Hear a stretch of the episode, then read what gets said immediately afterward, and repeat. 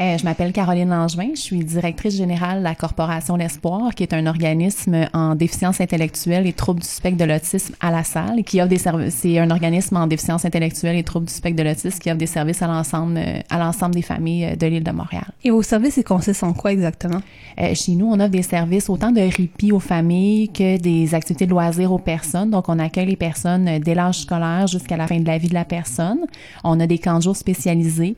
On offre un programme qui s'appelle le programme AVA. C'est un programme d'apprentissage à la vie autonome. Donc, nos adultes avec une déficience intellectuelle légère à moyenne ou un trouble du spectre de l'autisme viennent une semaine euh, aux sept semaines en rotation apprendre à vivre en appartement pour éventuellement ben, être un citoyen à part entière, vivre seul en appartement ou du moins développer son autonomie là, à la maison. Ben, D'ailleurs, pour être totalement honnête, c'est- assez rare, en tout cas dans ma vie, que je côtoie des personnes avec le spectre de l'autisme.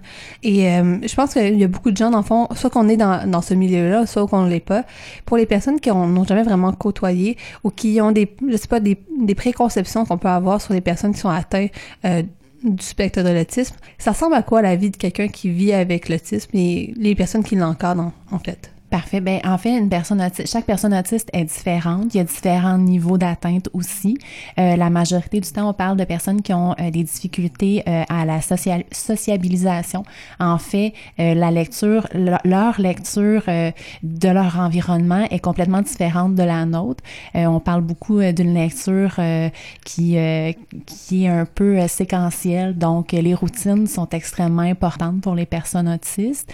Savoir ce qui va arriver à l'avance, euh, être routinier. Euh, on parle aussi de personnes qui souvent ont beaucoup d'anxiété de par euh, leur difficulté à, à lire justement leur environnement ou à le comprendre. Euh, souvent, quand on entend parler du trouble du spectre de l'autisme, on peut imaginer ça de façon très grosse. Euh, on imagine des gens qui seraient nécessairement capables de- d'être intégrés dans la société. On, a entendu beaucoup de, de conceptions là-dessus à travers les années. Euh, mais là, vous me dites que les personnes sont capables justement d'être autonomes si on leur donne les outils vraiment pour le faire. Oui, tout à fait.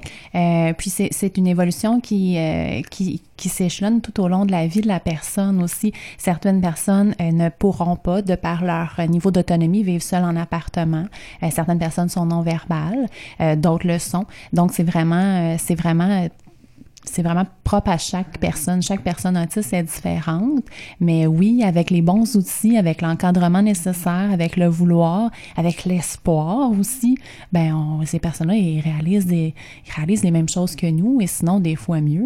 Si vous aviez un message à dire à la population qui ne connaît pas vraiment ce- cette maladie-là, qu'est-ce que vous leur diriez pour leur faire réaliser que justement c'est important d'aider ces personnes-là? Oui, ben Premièrement, je je veux pas vous reprendre, mais l'autisme, c'est vraiment un état. Hein, Ok. C'est pas une maladie, donc ça s'attrape pas. Euh, Il y a pas de traitement présentement pour l'autisme. Il y, a, euh, il y, a, il y a de la médication pour traiter des trucs qui sont, euh, qui sont reliés. Euh, par contre, c'est vraiment un état. La personne, la personne est autiste, n'est autiste, vit en autisme, si on veut. OK, mais c'est bon de- Euh, de, me reprendre parce que justement, moi-même, j'ai ces, ces conceptions-là parce que je connais pas nécessairement aussi bien la maladie qu'on- que je le voudrais. Puis c'est justement pour ça que c'est intéressant de pouvoir vous recevoir pour clarifier des choses. Mais, mais c'est avec plaisir que je le fais et qu'on le fait au quotidien aussi. Donc euh, oui, certaines certaines personnes sont intégrées dans des classes régulières, euh, certaines personnes ne le sont pas, donc euh, ont des classes spécialisées parce que leurs besoins sont plus grands. Mais dans la société, euh, il y a une bonne majorité de personnes qui, euh, qui sont autistes et parfois vous ne le savez même pas. Oui, moi, l'exemple que j'ai, c'est euh, Louis T, l'humoriste qui s'était euh, reconnu justement avec, euh, Oui. avec le taux du spectre de l'autisme. Et euh, on, on voit, il est totalement euh, Puis moi, c'est une des personnes que j'aime le plus suivre sur les réseaux sociaux parce qu'il est tout en train de remettre en question euh, plein de, justement, de conceptions sur la société. Mhm. Oui, tout à Donc, fait. euh, Puis Louis T était de notre première édition de Rire pour bâtir, qui est notre grande levée de fonds annuelle.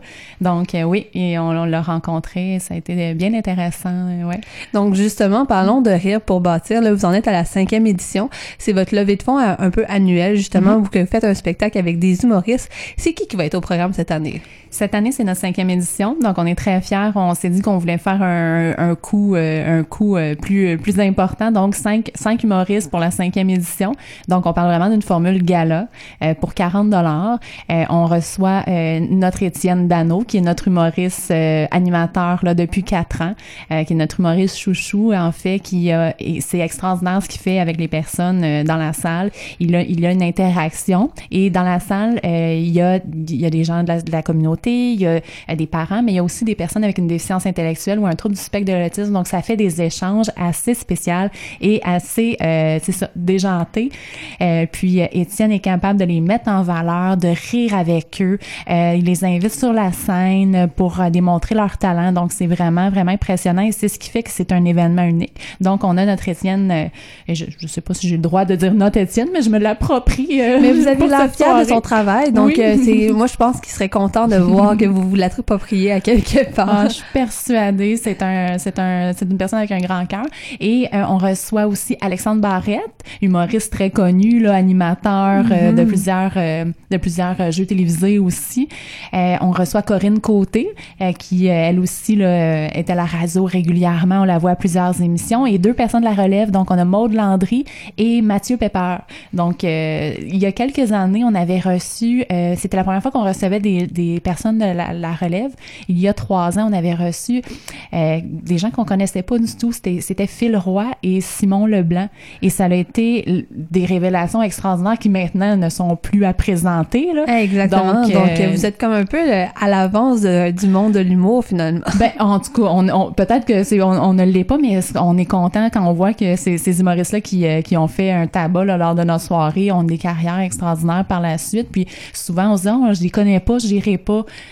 Ben, faites pas cette erreur-là parce que c'est vraiment là, des gens qui, euh, qui nous surprennent puis qui deviennent par la suite des humoristes assez renommés, oui. Oui, puis en plus, là, on va se le dire, pour 40 dollars, un spectacle de l'humour à forme gala avec autant de, de talent, de cinq personnes, c'est pas cher. C'est vraiment pas cher. C'est, c'est, c'est, puis en fait, les fonds vont vraiment à la corporation L'Espoir, à nos services. Euh, c'est vraiment une bonne, une bonne action. On remet et un reçu de charité de 20 dollars aux personnes qui achètent des, des billets aussi. Euh, c'est une soirée vraiment unique en son genre. On fait une bonne action, on rit pour la cause.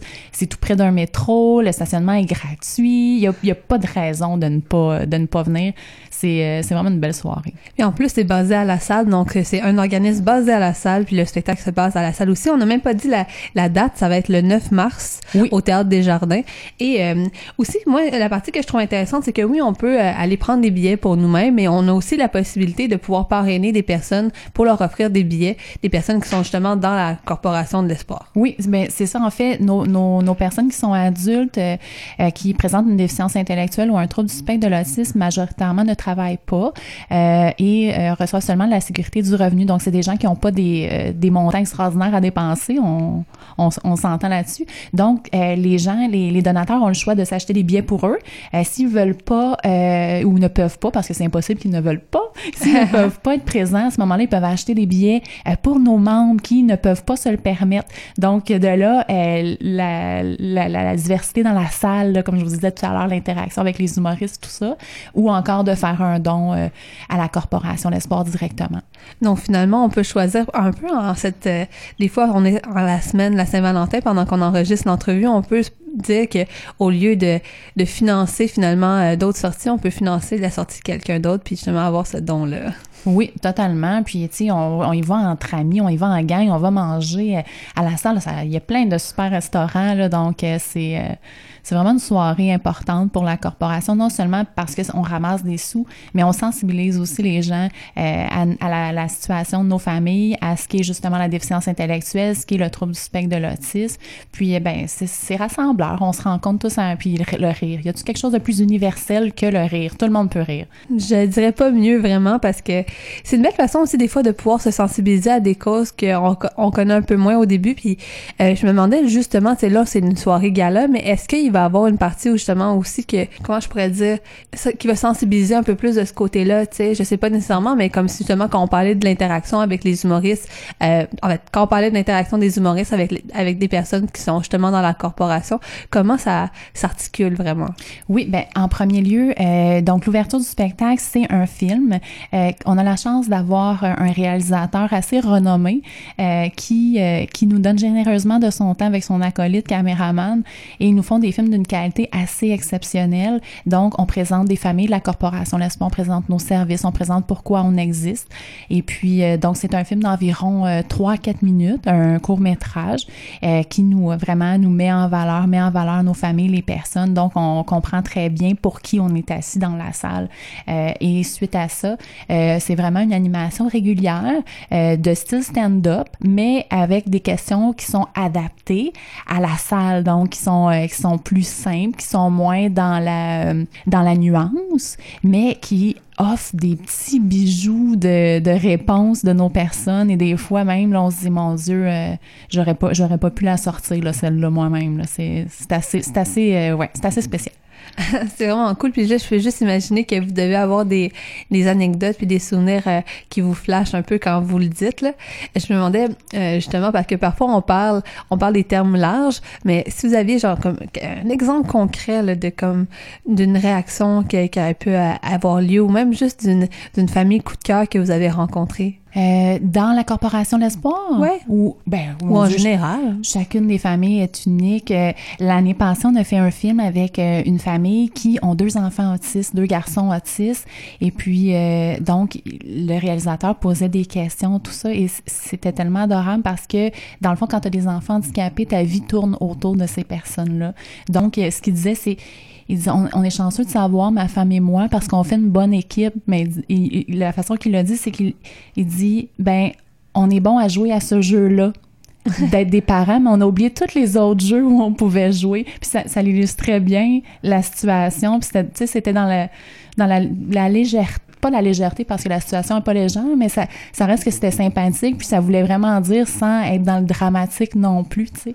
Il y a un petit côté de, de candeur qui oui, à faire ça. exactement, exactement. Donc ça, ça nous avait beaucoup marqué. On, puis malgré le fait que les familles vivent des situations vraiment euh, des fois difficiles, donc des enfants qui sont non-verbaux, qui sont euh, à 20 ans, euh, qui ont besoin d'aide pour l'hygiène corporelle, pour aller à la salle de bain, donc qui seront jamais des personnes autonomes, ben ils, ils, nous donnent de leur temps quand même pour les autres familles. Ils sont pas là juste pour les services qu'ils reçoivent eux, mais ils se disent ok, on va donner de notre temps à la corporation pour que d'autres familles qui vivent la même chose que nous puissent recevoir des services. Donc c'est une entraide, c'est un réseau, c'est un tissu social.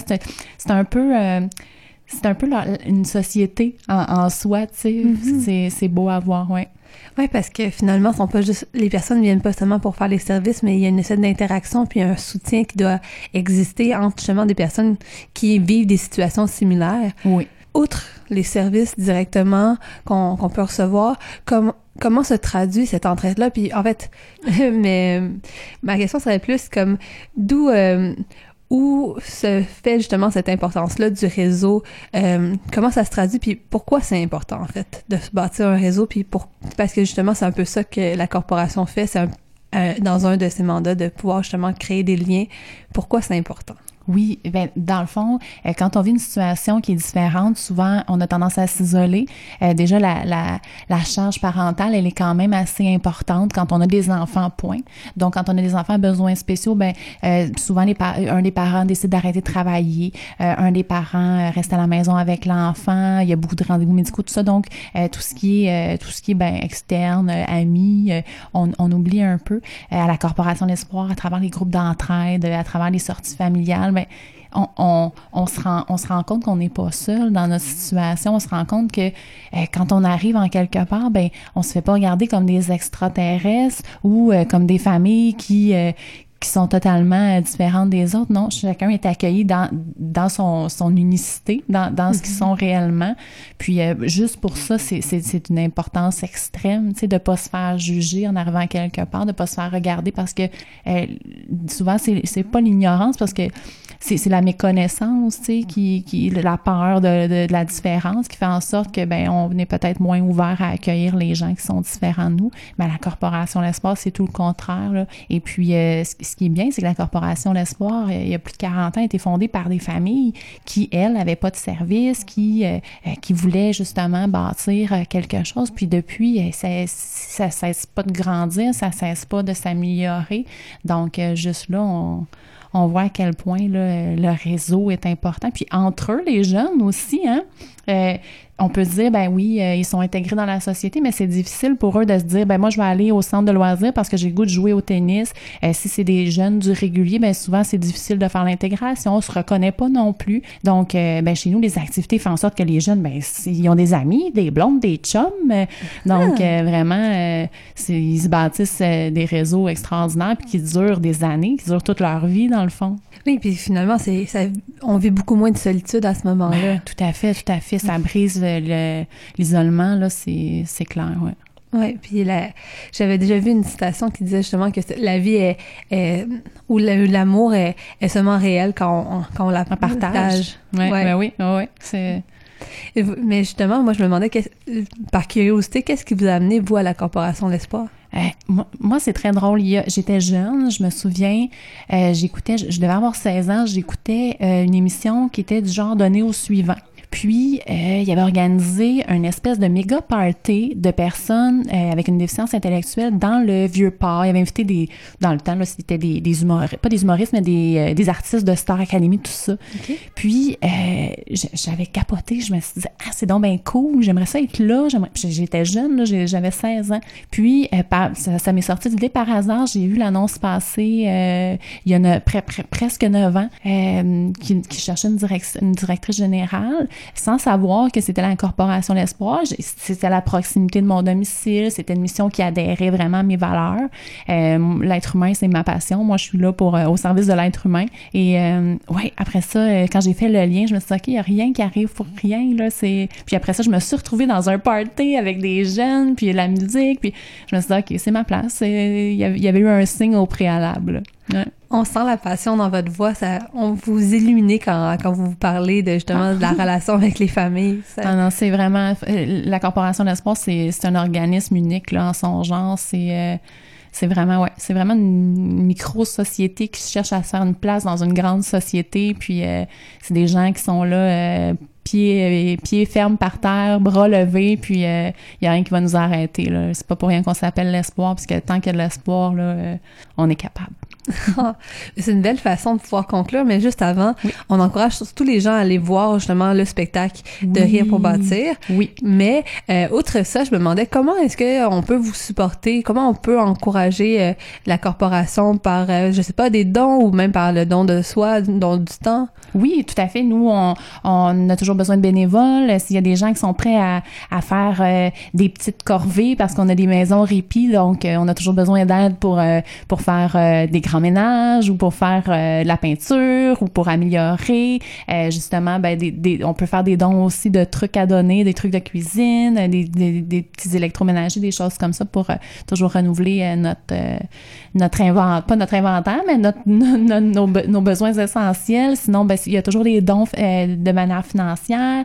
sinon, on cherche des gens quotidiennement là, au sein de nos activités, juste à nous téléphoner. ça va nous faire plaisir que vous soyez graphiste, que vous soyez euh, que vous désiriez être sur le terrain, ça va nous faire plaisir de vous rencontrer puis de vous exposer un peu ce qu'on fait puis ce que vous pourriez faire pour nous aussi. Mais reste que Rire pour bâtir, c'est une belle porte d'entrée pour euh, venir nous connaître, de venir rire avec nous. C'est un super événement. Chaque année, c'est un, c'est un hit. On est toujours super content. Puis euh, les billets sont vraiment pas dispendieux. On parle de 40 dollars pour une superbe soirée. Cinq humoristes. Vraiment, là, on, on parle d'une soirée là, que vous n'allez pas regretter votre investissement. Puis si vous n'aimez pas ça, je m'engage moi-même personnellement à l'embourser. Tiens. Bon, mais on sait que ça sera pas le cas. impossible, impossible. donc, on encourage les gens à aller justement participer, à, aller prendre des billets pour le gala, puis on va vous envoyer justement les informations sur la page web de CKVL et sur la page Facebook de CKVL FM. Oui, puis moi, moi, je vous remettrai deux paires de billets à faire tirer. Donc, euh, s'il y a des gens qui ont peut-être pas les moyens, mais qui aimeraient, donc on pourrait faire tirer deux paires de billets là, euh, au courant de vos émissions si euh, c'est possible. Parfait, ben on va faire tirer justement une paire de billets, comme, comme notre invité l'a dit, à partir justement de nos réseaux sociaux pour pouvoir euh, justement euh, donner l'opportunité à tous et de pouvoir aussi écouter l'émission. Parfait, merci. Merci à vous d'être venu au studio. Merci.